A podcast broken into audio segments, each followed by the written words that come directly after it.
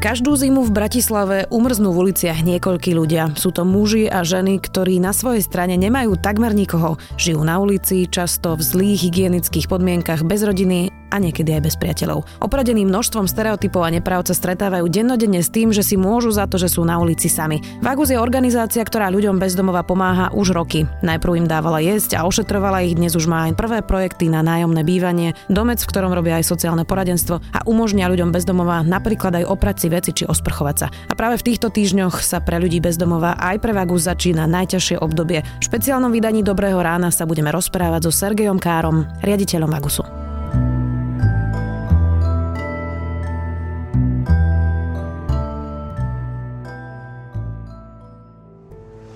Najhoršie pre bezdomovcov je, keď sa nemajú kde umyť a kde si ušlichiť veci. Najťažšie je to ponižovanie a spávanie v zime. Sergej, vitaj. Môže sa ktokoľvek ocitnúť na ulici? Ja si myslím, že hej. Ako? Ešte k argumentu, že prečo áno, že z tých ľudí, s ktorými sa my stretávame, si nikto nikdy nemyslel, že sa tam ocitne. Takže dnes žijeme dobu, kedy sa to naozaj môže stať komukolvek a ak sa bavíme ako, no tak je to vždy súhra nejakých okolností životných, ktoré sú veľakrát nečakané. Či už je to náhle zhoršenie zdravia, alebo je to rozvod, ktorý veľakrát dopadne tým, že jeden z tých dvoch partnerov odchádza z toho bývania a musí si nájsť nejaké iné, čo sa nevždy podarí. Alebo je tam strata práce, prípadne vznik závislosti, alebo čo je veľká skupina ľudí, to sú ľudia, ktorí vychádzajú z detských domov a ľudia, ktorí vychádzajú po prepustení z výkonu trestu. Keď hovoríš, že veľká skupina, tak percentuálne to, o akom percente hovoríme? No, máme skúsenosť, a teraz to je taký odborný odhad, nie sú to tvrdé dáta, že približne jedna tretina, minimálne jedna tretina z ľudí, s ktorými pracujeme, pochádzajú z rodinného prostredia, ktoré bolo nefunkčné. Či už tam tá rodina nebola vôbec, alebo ak tam bola, tak e, vlastne nefungovala. Mhm. Koľko je ľudí bez domova na Slovensku? Tie odborné odhady hovoria o čísle približne 20 tisíc. Na celom Slovensku? Na celom Slovensku a to sú teda rôzni ľudia v rôznych situáciách. Je, že človek bez domova nie je len ten bradatý pán s igelitkou, ktorého máme možnosť vidieť niekde uprostred mesta. To je taký ten stereotyp. Sú to ľudia, ktorí sú veľakrát neviditeľní, veľká väčšina z nich. Hmm. 20 tisíc to väčšina je v hlavnom meste? Z toho je v hlavnom meste približne 4 až 4,5 tisíca. Čiže väčšina nie je v hlavnom väčšina meste? nie je v hlavnom meste. V Košiciach hovoria tie odborné odhady niekde o čísle tisíc. Príklad v Trnave sa pohybujeme niekde okolo 150-200. To znamená, že ak si zoberieme všetky okresné mesta dokopy plus ešte menšie mesta v okolí, tak okolo tých 20 tisíc ľudí. To je určite. Keď hovoríš, že teda v Bratislave okolo 4 tisíc ľudí, asi ľudia, aj ktorí nás počúvajú a pohybovali sa niekedy po Bratislave, nemajú pocit, že v Bratislave je 4 tisíc ľudí bez domova. Ty si povedal, že to nie je iba ten pán s tou igelitkou. Čiže kde sú tí ľudia v Bratislave? No my si tvoríme ako spoločnosť ten názor, že ako vyzerá, alebo kto je človek bezdomova na základe toho, čo vidíme. A vidíme naozaj len, môžeme povedať, desatinu z toho počtu. A to sú tí ľudia, ktorí sú na tom najhoršie, ktorí už naozaj že veľakrát rezignovali, ktorí proste e, sú závislí, už e, prišli o dôvod starať sa o svoj vzhľad a podobne. A ten zbytok tých ľudí, ktorí mm, sa snaží e, dostať z tej situácie, logicky ak by sme sa opýtali, že ako by ste chceli vyzerať, keby že ste na ulici, no tak nechcete vyzerať ako človek bez domova, nechcete v tej kategórii sa ocitnúť. Aj keď sa tí ľudia ocitajú bez domova, tak oni vlastne hovoria, že my nie sme bezdomovci, my nie sme ľudia bez domova. Hej? Takže tie kroky, ktoré sa snažia tí ľudia robiť, je, že približne 80% z nich, alebo 70, nech sme fair, sa snaží vyzerať tak, aby neboli identifikovateľní. Lebo Čiže to nie je nechce. to ten smradlavý pán v MHDčke, ale je to niekto, kto vyzerá ako my. Je to človek, ktorého kebyže postavíte uprostred námestia medzi ostatných ľudí, tak by ste možno povedali, že OK, tak mm, má možno, že nižší príjem, nemá dosť peňazí na nejaké značkové oblečenie, ale je normálne upravený a nemáte dojem, že nemá kde bývať. Čo sú najväčšie stereotypy, s ktorým sa ty stretávaš? Je to to, že ten človek si za to môže sám? To je obrovský stereotyp. Ďalší stereotyp je, že všetci pijú, a tú trojicu by som uzavrel asi s tým, že nechcú pomoc. Alebo že im to vyhovuje, tento stav životný. A všetky tri z týchto téz sú nepravdivé? Určite platia pri nejakom počte ľudí, niektoré z tých stereotypov, lebo na základe niečoho vznikli, na základe nejakej osobnej skúsenosti alebo niečoho podobného, ale to je keby, že povieme, že všetci ľudia sú takí alebo takí. Na ulici sú takisto ľudia, tak ako sme my uprostred nákupného centra, sa nedá povedať, že všetci, čo sú na jednom mieste, sú takí alebo takí. Hej. Tým, že si robíme ten názor na základe toho, čo vidíme a akú máme skúsenosť, tak máme skúsenosť áno s tými viditeľnými ľuďmi bez domova, ktorí sú na tom sociálne už veľmi zle a zovšeobecňujeme tým pádom. A je težšie, no keď spíte vonku a je veľký mraz, tak niekedy máte strach aj zaspať. Človek by aj spal, ale bojí sa zaspať, že sa nezobudí, že zamrzne. Teraz ide zima. Zima býva najhoršie obdobie logicky pre ľudí, ktorí nemajú kde bývať. Čo má taký bežný človek, ktorý nás počúva v dobrom ráne, urobiť preto, aby túto zimu umrzlo menej najlepšie nula ľudí na Slovensku? No, treba si uvedomiť, že ak nemáte domov, tak to samo o sebe je veľmi náročná životná situácia, ktorá sa dlhodobo nedá zvládať a ak sa k tomu pridá ešte zlé počasie a nízke teploty, tak ste v reálnom riziku ohrození na živote a to, čo tí ľudia zažívajú, je veľakrát to, že nemajú niekedy ani odvahu zaspať v noci, lebo sa boja, že to do rána zle dopadne. Keďže v Bratislave máme ten krízový noclach naozaj iba pre 10% celkového počtu tých ľudí. A nemáte si kde usušiť veci, ľudia vás obchádzajú, máte častokrát zdravotné problémy, ktoré sa vám zhoršujú vďaka tej zime. A to je všetko to, čo v teréne riešime v našom programe Streetwork, od krízových výjazdov až po to, že sa snažíme tým ľuďom tie následky tej zimy nejakým spôsobom redukovať, či už to, že rozdávame spacáky, prikryvky, alebo ich prevážame v ohrození do miest, kde môžu prespať. A to, čo môžu urobiť bežní ľudia, je v prvom rade neobchádzať ľudí okolo seba, ktorí evidentne sú v zlej sociálnej situácii a sú niekde vonku na lavičke. To sa dá robiť po celom Slovensku. Pristaviť sa pri tom človeku a spýtať sa ho, že ako je na tom. Ak máme pocit, že spí, tak to tak vôbec nemusí byť. Môže byť bezvedomý.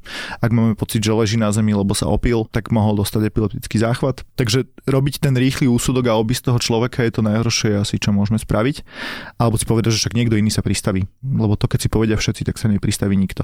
Takže to hovoríme vždy a hovoríme to aj túto zimu. A pristavme sa pri tých ľuďoch, opýtajme sa ich jednoduchou otázkou. No a potom čo? Niekam zavolať, predpokladám. No, e, tam sú také dve možnosti, že respektíve tri. Buď ten človek povie, že áno, som OK a tá odpoveď vám stačí, a máte pocit, že naozaj to tak je, že to zvládne, alebo tam je reálne riziko. Najmenej, čo môžete spraviť, je zavolať na 155, kde na dispočingu robia ľudia, ktorí musia vedieť zhodnotiť tú situáciu, v ktorej sa nachádzate a rozhodnúť, že či to je na výjazd sanitky alebo nie.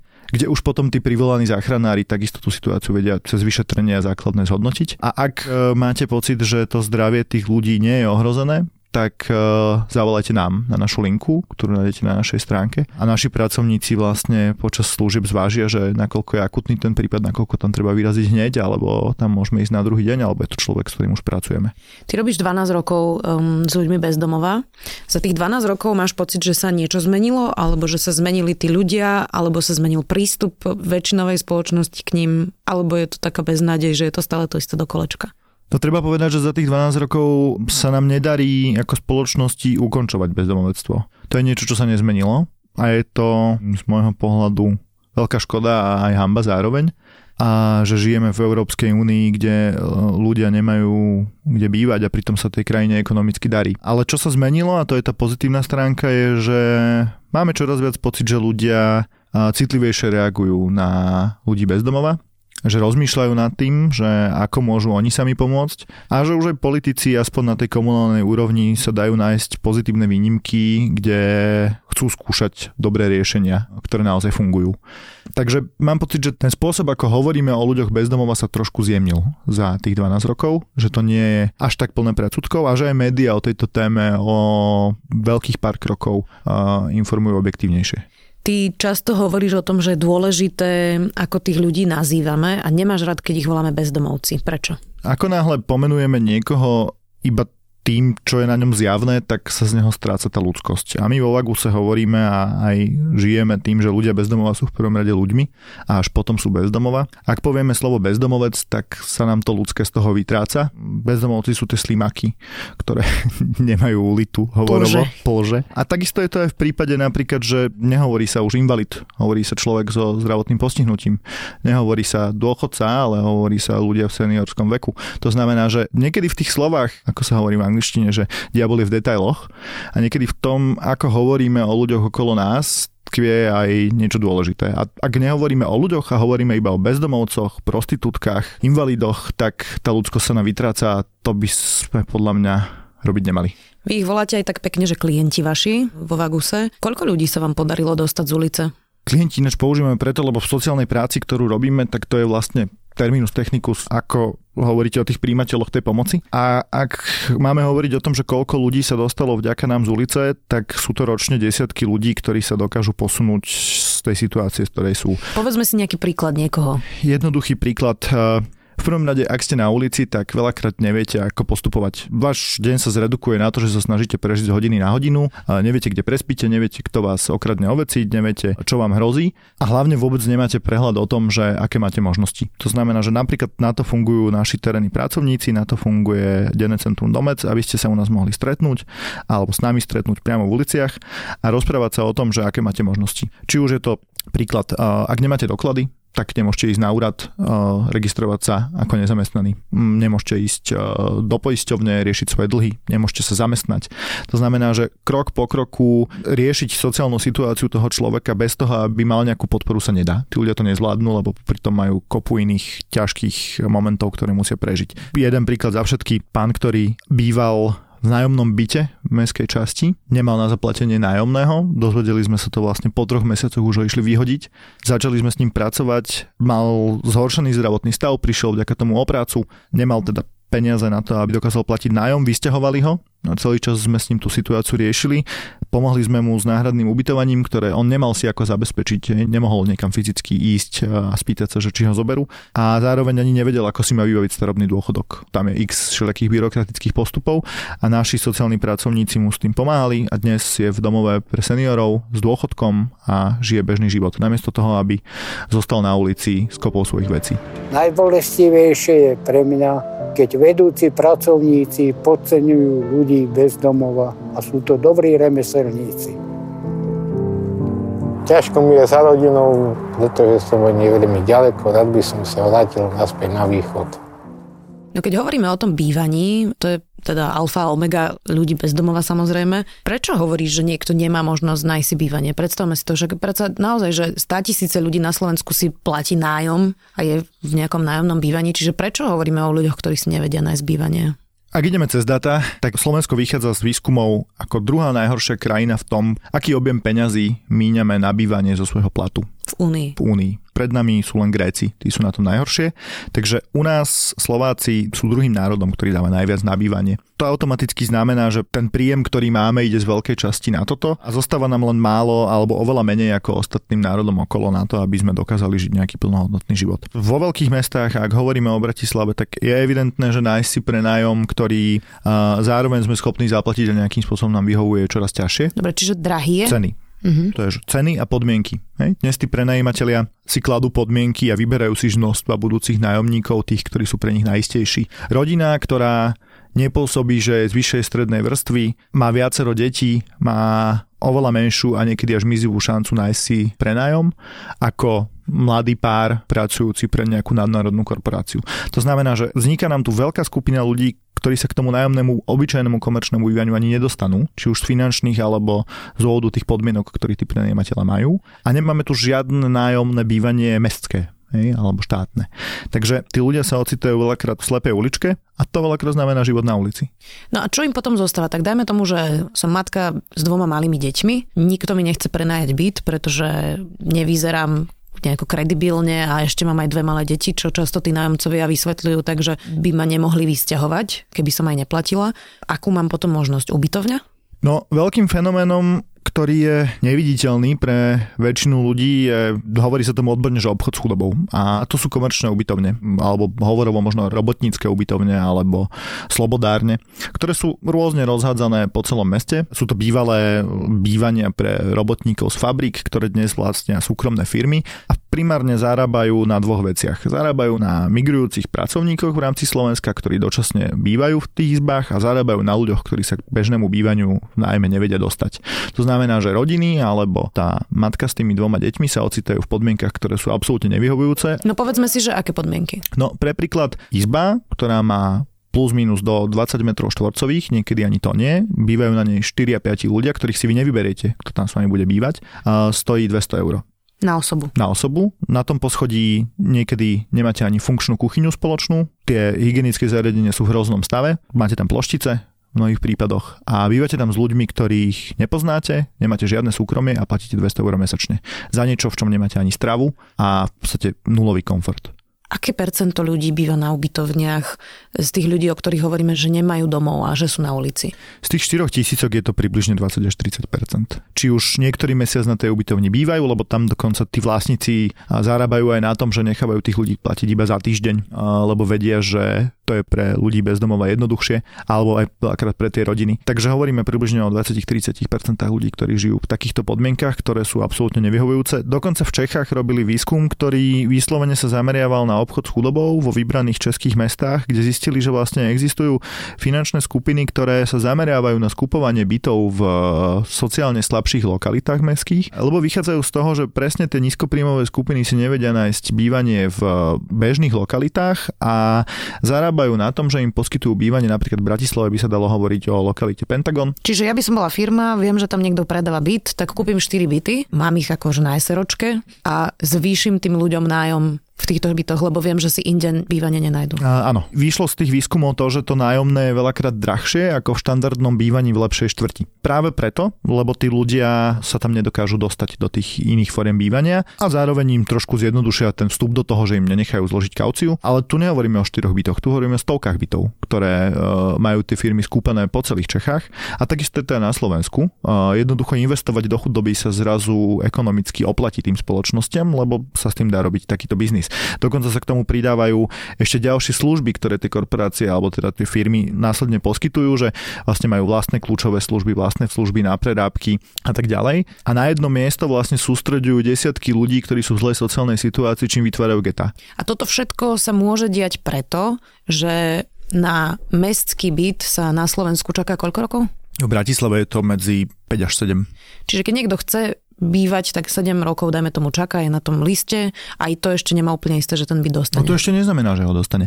A to nehovoríme teraz o ľuďoch, ktorí sú že bezdomov, a to hovoríme aj o nízkoprímových skupinách, ktorí proste medzi nami žijú, je to prirodzené, dajú si tú žiadosť, tie podmienky sú veľakrát netransparentné, dokonca my vieme o prípadoch, o pridelených mestských bytoch, s ktorými následne tí ľudia, ktorých dostali, ich prenemajú ďalej a tie mesta to ani neriešia. A proste nekontrolujú to, že kto v tých bytoch reálne býva, takže ešte aj s týmto sa robí biznis.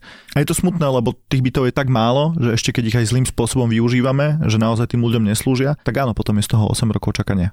Ak sa nemýlim, ich je menej ako tisíc v Bratislave. Mesto Bratislava ich má menej približne 900. Z toho je veľká časť e, pre zamestnancov mesta, alebo teda približne 20%. Dokopy ich má Bratislava asi 3000, a keď ich zrátame s mestskými časťami. Pre porovnanie Brno ich má 30 tisíc. Dobre, vy ste sa rozhodli, že pôjdete príkladom a ukážete, že ako by sa dalo vyriešiť e, bývanie pre ľudí bez domova. V Novej Cvernovke máte tri bytové jednotky. Tam bývajú vlastne s tými umelcami na internáte, bývalom internáte máte. Ako to zatiaľ funguje? Aké sú vaše skúsenosti? Ako ich prijala tá komunita? Kto tam býva v tých vašich troch jednotkách? My sme vychádzali z tých zahraničných výskumov, že jednoducho bývanie je to, čo dokáže ukončiť bezdomovectvo asi najefektívnejšie a bývanie s podporou. Hej, to nie je len o tom, že ten človek dostane kľúče a že tým to ako keby hasne a že len chceme, aby platil nájom. To je o tom, že sa s tými ľuďmi uh, niekedy až dennodenne stretávame a pomáhame im s jednoduchými alebo zložitými vecami, ktoré ich čakajú od hľadania práce a podobne. A sú to ľudia, ktorí zrazu niekedy po dlhej dobe sa dostali ku kľúčom od vlastného životného priestoru, čo je obrovský faktor úspechu. A už len toto samo o sebe vlastne dáva tým ľuďom energiu na to sa dostať z tej situácie, lebo majú dôvod, majú miesto, kam sa môžu vrátiť. Hej. Nedá sa chodiť do práce z noclahárne, nedá sa chodiť do práce z provizorného nejakého obydlia uprostred lesa, to proste je nefunkčné, lebo vás tie práce vyhodia za nejakú dobu a je to na vás vidieť. Takže od toho takého dennodenného, ktoré zažívajú, že zrazu sa majú kde osprchovať, zrazu si môžu v kľude lahnúť do postele, prečítať si knihu a teraz ako nehovoríme o nejakom komforte, hovoríme o bežnom štandarde. A od toho, že zrazu sa stretávajú s inými bežnými ľuďmi na tých chodbách, ktorých pozdravia, ktorých neberú ako nejakých e, ľudí bezdomová, na ktorých si treba dávať pozor v úvozovkách. Takže máme s tým pozitívnu skúsenosť, funguje to, robíme to od leta. Tí ľudia tam zatiaľ strávili viac ako 200 nocí a vidíme, že to má naozaj pozitívny dopad. Našli si prácu, zvládajú platiť postupne stúpajúce nájomné, ktoré majú v nájomnej zmluve. Je to fair vzťah, Hej, takisto ako oni majú práva, a takisto aj my máme práva a povinnosti a myslím si, že toto je cesta. No a teraz možno nás niekto počúva, kto si povie, že mne nikto bývanie nenašiel, nedal mi lacné bývanie, nepomáha mi s prácou, že prečo by sme to mali vlastne robiť? No, pomáhať by sme mali ľuďom, ktorí tú pomoc potrebujú. Hej? To znamená, že ak niekto má bežný príjem a platí z neho bežné výdavky, tak e, ten nárok na tú pomoc nemá. Takisto ako nemá nárok na nejakú sociálnu dávku, lebo na to nesplňa parametre. Takže porovnávať bežných ľudí s ľuďmi, ktorí sú v zlej sociálnej situácii, podľa mňa úplne nie je cesta. A zase si treba ešte povedať druhú vec, že okrem tej ľudskej roviny, to má ešte finančnú rovinu. A ja môžem povedať taký jednoduchý príklad, že keď nechodíte zubárovi, a idete tam po dvoch rokoch, kedy už máte proste naozaj tie zuby bolavé, tak vás to vyjde oveľa, oveľa drahšie, ako keď tam chodíte raz ročne na prehliadku a vždy, keď uh, máte pocit, že by ste mali, tak tam hneď utekáte. To jednoducho neriešené problémy uh, vyriešiť je oveľa drahšie, ako ich riešiť priebežne a takisto je to aj v prípade straty domova. Tie štúdie ukazujú, že náklady spojené s bývaním a s tým obstaraním toho bytu a s tou sociálnou podporou tých sociálnych pracovníkov sú buď rovnaké alebo ešte nižšie ako náklady, ktoré sú spojené s tým, že ten človek je na ulici, vybehne k nemu sanitka, lebo nemá zdravotnú starostlivosť a stav sa mu zhorší. Mohol by byť finančne aktívny a platiť dane? To je ďalšia rovina, že tí ľudia jednoducho neprinášajú okrem odvodov a daní ani to, že my tú mzdu na niečo minieme každý mesiac. Hej? To znamená, že niekto ďalší na tom zarobí. Ten systém nejakým spôsobom funguje. Takže mať ekonomicky nečinných ľudí, ktorí vytvárajú ešte dlhy, sa nám ako daňovým poplatníkom proste neoplatí. Toto je projekt, ktorý zatiaľ funguje. Máte ho, myslím, že na dva roky, ak sa nemýlim. Mali ste ale kaviareň, dobre, dobre sa volala, a tu ste zatvorili. A tá kaviareň bola teda na to, aby ste tam ľudí bezdomova zamestnávali. Prečo to nevyšlo? Spätne, keď sa na to pozeráme, tak sme si povedali minulo, že asi sme to spravili príliš skoro. A nie v tom zmysle, ktorý možno, že niekomu napadne, že preto, lebo sme zamestnávali ľudí bez domova, ale preto, lebo tak ako štát a mesta nemyslia na sociálnu pomoc svojim obyvateľom, tak tak nemyslia ani na podnikateľov, ktorí by chceli prinášať tej spoločnosti nejakú inú ako finančnú hodnotu. A robili sme sociálne podnikanie v čase, kedy zákon, ktorý zvýhodňoval podnikateľov so sociálnym rozmerom ešte nebol vôbec funkčný. Dnes už funkčný je a od budúceho roka mnohé sociálne podniky dúfam, že začnú fungovať a začnú prinášať aj inú ako finančnú hodnotu. To znamená, že zamestnávali sme tých ľudí bez akéhokoľvek zvýhodnenia. Čiže ste nemali žiadnu dotáciu. Nemali sme na to žiadnu dotáciu. Čiže museli ste byť konkurencia ako kaviarňam alebo nejakým iným prevádzkam, ktoré nemali vlastne stiaženú tú situáciu tým, že ste tam mali viacej asi ľudí predpokladám zamestnaných. Jeden napríklad. faktor je, že musíte mať vlastne viacej ľudí zamestnaných, aby tam bol aj podporný personál, ktorý podrží toho človeka v nejakej situácii, ktorá môže byť pre neho ťažká. A to je jedno, že či tú kaviareň máte plnú alebo prázdnu, tých dvoch ľudí minimálne tam musíte mať vždy. Oproti vám konkurencia stačí, keď tam má jedného. To je jedna rovina, takže tam sa vám vlastne násobia tie výdavky. A druhá rovina je to, že my sme od začiatku si povedali, že ideme zamestnávať absolútne legálne a to znamená, že tí ľudia dostávali proste to, čo mali dostať podľa zákona a tá odvodová zaťaženosť na Slovensku je naozaj veľmi vysoká. Gastronómia je stále segment, kde zrovna tá disciplína v platbe odvodov a legálnom zamestnávaní nie je príliš veľkou domenou. Čašníci robia za minimálne mzdy a potom im na ruku väčšinou vyplácajú peniaze a podobne. Samozrejme sú tu podnikatelia, ktorí toto už prestali robiť, to je bez debaty a nejakým spôsobom prežívajú, ale ak sa vám k tomu ešte prída to, že máte vyššie náklady na zamestnávanie, lebo tam stále musíte mať väčšie percento personálu, tak by ste potom tú kávu museli predávať za dvojnásobnú cenu a to vám nikto nekúpi. Najväčší problém je zdravotná starostlivosť. Človek keď ochorie, tak vlastne nemá kam ísť. Ešte jednej témy sme sa nedotkli a to je ľudia na ulici, ktorí majú rôzne psychické choroby napríklad. Koľko vašich klientov napríklad má psychické problémy alebo sú nejako handicapovaní a podobne? Hovoríme približne o jednej tretine a teraz tam je to o tom, že tie problémy sú niekedy viac alebo menej závažné, ale majú problém s psychikou. Ten dôvod je jednoduchý, buď e, ten život na ulici a ten stres, ktorý prežívajú na tej ulici, im toto ochorenie spustil, lebo to sa proste deje, že psychické ochorenia sa spúšťajú v momente, kedy sme v dlhodobej záťaži, alebo sa na tej ulici už ocitli vďaka tej diagnoze, alebo tá diagnoza bola jeden z faktorov. To, čo tí ľudia zažívajú, je veľakrát to, že sú neliečení, tým pádom, že nemajú svojho psychiatra dostupného, neberú lieky, ktoré by mali brať, tak sa im tie prejavy začnú zhoršovať. Poviem jeden príklad. Mali sme klienta mladého chalana, ktorý dlhé mesiace stával na jednej z krížovatiek v Bratislave. Na chodníku rozhadzoval rukami a vyspevoval nastavoval a bol tam celý deň. Bolo evidentné, že je na tom psychicky veľmi zle a vlastne neexistoval spôsob, bežný spôsob, ako mu pomôcť. Prišli tam policajti, pozreli sa na ňo, legitimovali ho, nič sa nestalo. Prišla tam záchranka, povedala, on je svojprávny, my ho nebudeme brať nikam, on nikam nechce ísť. A bol to človek, ktorý mal ťažký prejav ochorenia. Pustili sme sa do toho v rámci našej terénnej sociálnej práce, dali sme dokopy ambulantného psychiatra, komunikovali sme s oddelením psychiatrickým a s liečebňou, zvolili sme s právnikmi nedobrovoľnú hospitalizáciu, čo sme museli mať právne ošetrené. A dnes ten chalan je na liečení dlhodobom, dá sa s ním komunikovať, zrazu je to človek, s ktorým sa dá rozprávať. To sa predtým proste mesiace nedalo. Takže riešime aj takéto typy prípadov, ale treba povedať, že veľakrát sa zdajú zdanlivo úplne neriešiteľné a je to problém, ktorý tu je a problém psychiatrických diagnóz v spoločnosti je na vzostupe, to hovoria dáta a to je jedno, že či hovoríme o ľuďoch bez domova.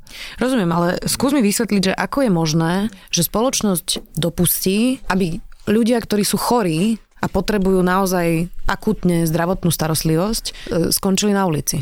No, tam stačí to, keď ten človek, e, ja neviem, že máme schizofrenika alebo schizofreničku, ktorý býva so svojím rodičom. Hej?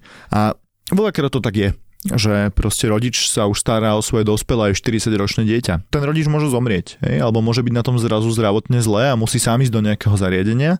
A ak tam nie je ďalšia širšia rodina, čo mnohokrát nie tak sa zrazu ten človek s tým psychiatrickým ochorením ocitá bez pomoci. O to bývanie logicky prichádza, o tú starostlivosť takisto a ocitne sa vonku na ulici a vlastne slovenské zdravotníctvo na toto vôbec nemyslí. Ten človek je stále svojprávny, čo je úplne v poriadku, lebo veľakrát to psychické ochorenie neznamená, že ak je liečené, že ten človek sa nevie rozhodovať, ale v momente, ak je neliečený, tak je tu problém. Hej.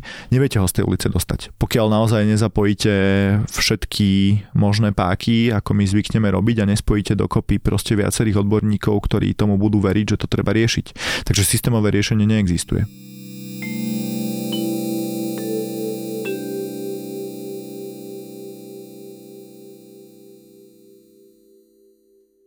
Zakončíme to tak mm, pozitívnejšie. Povedzme si, že čo pre človeka, pre nášho poslucháča alebo pre mňa, čo by si mi poradil, keď mám napríklad nejakého predajcu notabene, ktorý stáva niekde, kde chodím vám pravidelne, už sa poznáme aj po mene a chcela by som mu pomôcť. Čo najlepšie môžem urobiť?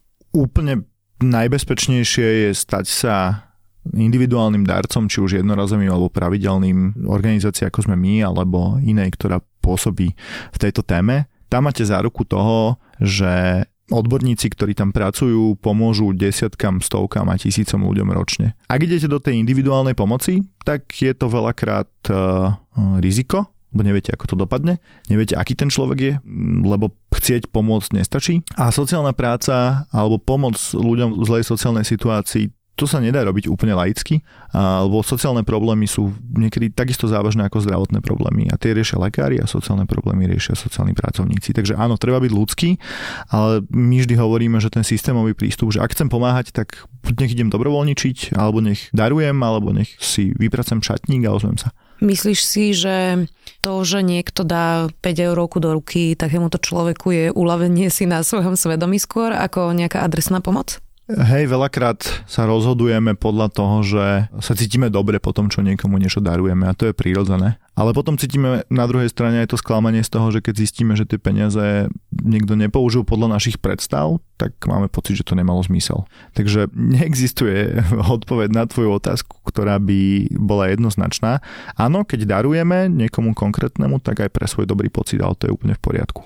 Je dobrý nápad napríklad sa spýtať, čo potrebujú a kúpiť im niečo? Ja vždy hovorím, že je to na zvážení toho človeka, ktorý sa rozhoduje, že či sa do toho chce pustiť alebo nie a treba rád to s tým, že sa môžete sklamať. Ak hovoríme o ľuďoch, ktorí žobrú, to je pár desiatok ľudí v celej Bratislave oproti tým tisícom, ktorí naozaj to nerobia, lebo ako ísť žobrať to je obrovský životný zlom. To musíte dať svoje hrdosť úplne bokom. Tak veľakrát ten príbeh je veľmi uveriteľný, ale ak zistíte, že ako to bolo naozaj, tak vás to sklame. Zistíte, že ten človek vôbec nepotrebuje na ten vlak alebo není v tej situácii, ktorú opisoval a peniaze minul úplne inak. Takže jasné, kľudne dávajme peniaze ľuďom, ktorí nás o ne poprosia, ale s vedomím, že to vôbec nemusí byť tak, ako by sme chceli. Sergej, ďakujem, že si prišiel do špeciálu Dobrého rána. Čaká vás náročné obdobie. Držíme palce, aby sme si túto zimu mohli povedať, že nikto v uliciach Slovenska neumrzol.